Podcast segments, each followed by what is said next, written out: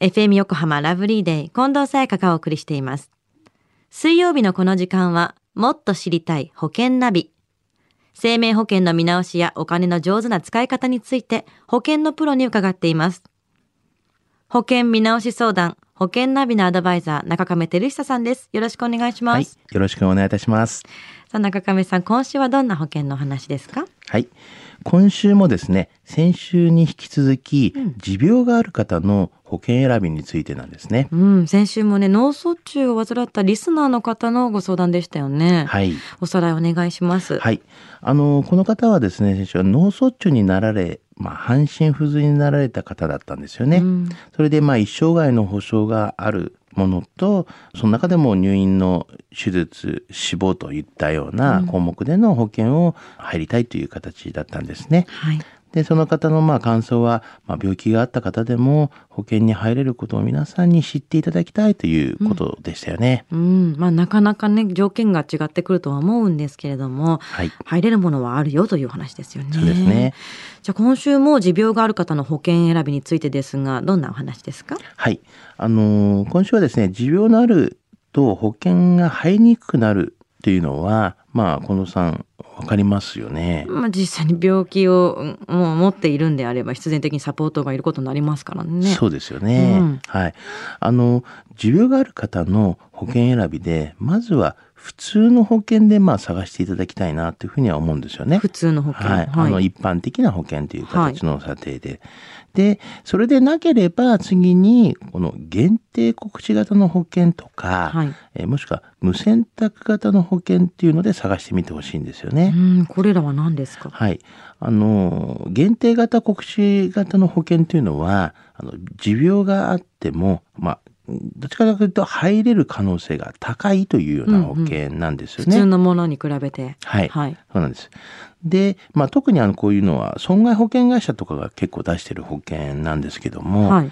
で、無選択型保険っていうのは、うんこれはお客様のこういう告知、いわゆる健康状態ですよね。はいまあそういったものや、まあ医師の審査が全くなくて、うんまあ誰でも入れる保険なんですよね。はいで、うんうんこういったものはもう生命保険会社が結構出していて、はい。まあ一応こういう項目、条件項目があって、はい。それが該当しなければもう入れるっていう保険なんですね。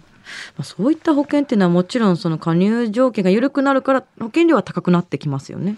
まあこれもですね、えー一概にはちょっと言えないんですけれども、うん。まあそれなぜかっていうのは保証の内容もまあ皆さん各社違いでそうし、まあ年齢もちょっと違いますよね。うんで、また男性女性によってのこう、査定も変わってきますので、大体こう2割ぐらいから、まあ高いもので5割ぐらいうん。違いますよっていうぐらいはまあ言えるんですけども、まあ大体そのぐらいの上げ幅は結構あると思うんですよね。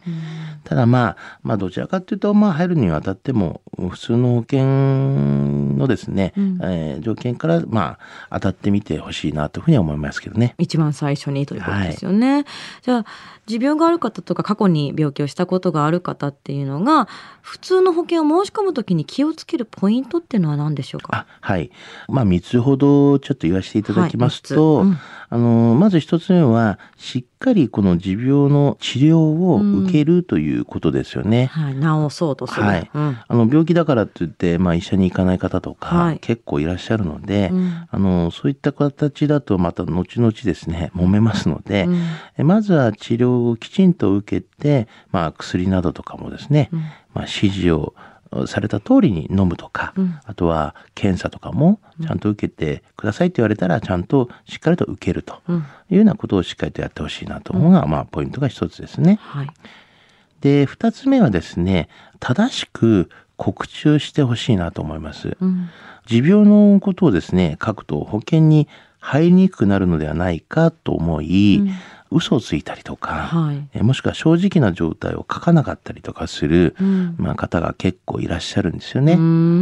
ですからまあそういった方はですね、後々こうカルテとかでもあ分かってしまうと、うん告知義務違反っていうですね、ああの違反になってしまうので、保険が下りなくなっちゃったりそうなんですね。うんうんで、なおかつ、それまで入れた保険料はうん返金ができなくなるっていううん保険料ですね。はい。ですから、まあ、お客様にとってもいいことではないので、うんうんまあそういうところはちょっとポイントとして気をつけた方がいいですね。はい。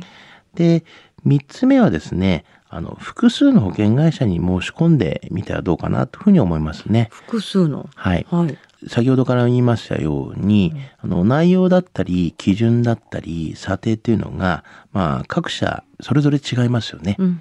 ですからやっぱそういう基準で、こちらの保険会社だったら入れるうんけど、こっちだったら入れないとか、はい。結構あったりとかしますので、うんまあ、そういった面では、こう、複数の保険会社に申し込むっていうのはいいんじゃないかなというふうに思いますね。はい。まあ、きちんと治療を受けて、正しく告知して、で、いくつかの会社に申し込むことができるんであれば、した方がいいということですね。そうですよね。はい。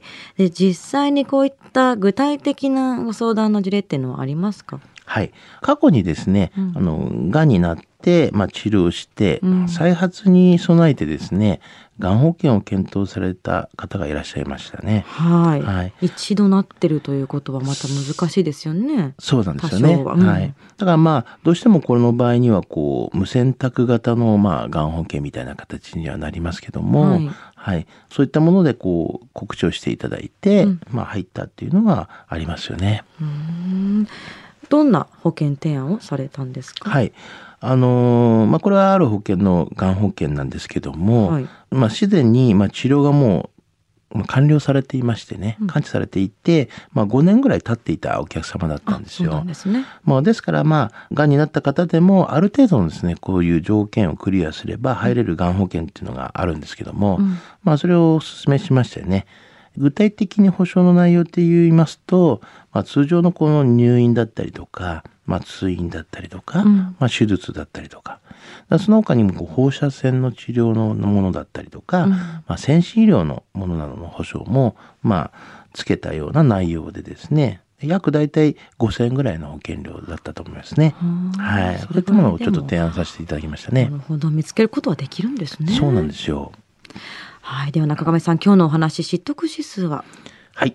ズバリ97です。はいこちらも97で。はい。うん。やっぱ近年はですね、えー、癌になられた方でもですね、加入できるがん保険っていうのがやはりありますが、その保証の内容だったりとか加入条件っていうのはまだまだですね、楽な感じでなくて十分ではないんですよね。うんで、その点ですね、こう、医療保険にですね、特約で、例えば一時金とかいうようながんの保証をつけるとかですね、そういったこともですね、最近はできるようになったので、まあそういった医療保険の中で、こう、がん保険の保証を備えるっていうのも、まあ検討の一つなのかなというふうには思いますよね。うんただ、う最善なことはですね、やはり、癌になる前に、まあ、癌保険を備えるということで、何回もこういうことは言ってますが、まあ、二人に一人になる時代でございますから、やはりちょっと備えていただく。うんで、皆さん不安をこう、掲げていますから、それを取り除くという意味合いでは、こう、お守りという位置づけでですね、はいまあ、癌を、まあ、備えていただきたいなというふうには思いますね。何かこういった、まあ、ご相談ありましたら、私ども株式会社中飴にご相談ください。はい。なる前に入っていた方がもちろん値段も安くなりますからね。そうですよね。はい。今日の保険のお話を聞いて保険についてもっと知りたい方、中亀さんに相談してみてはいかがでしょうか。詳しくは FM 横浜ラジオショッピング保険ナビ保険見直し相談に資料請求をしてください。中亀さんに無料で相談に乗っていただけます。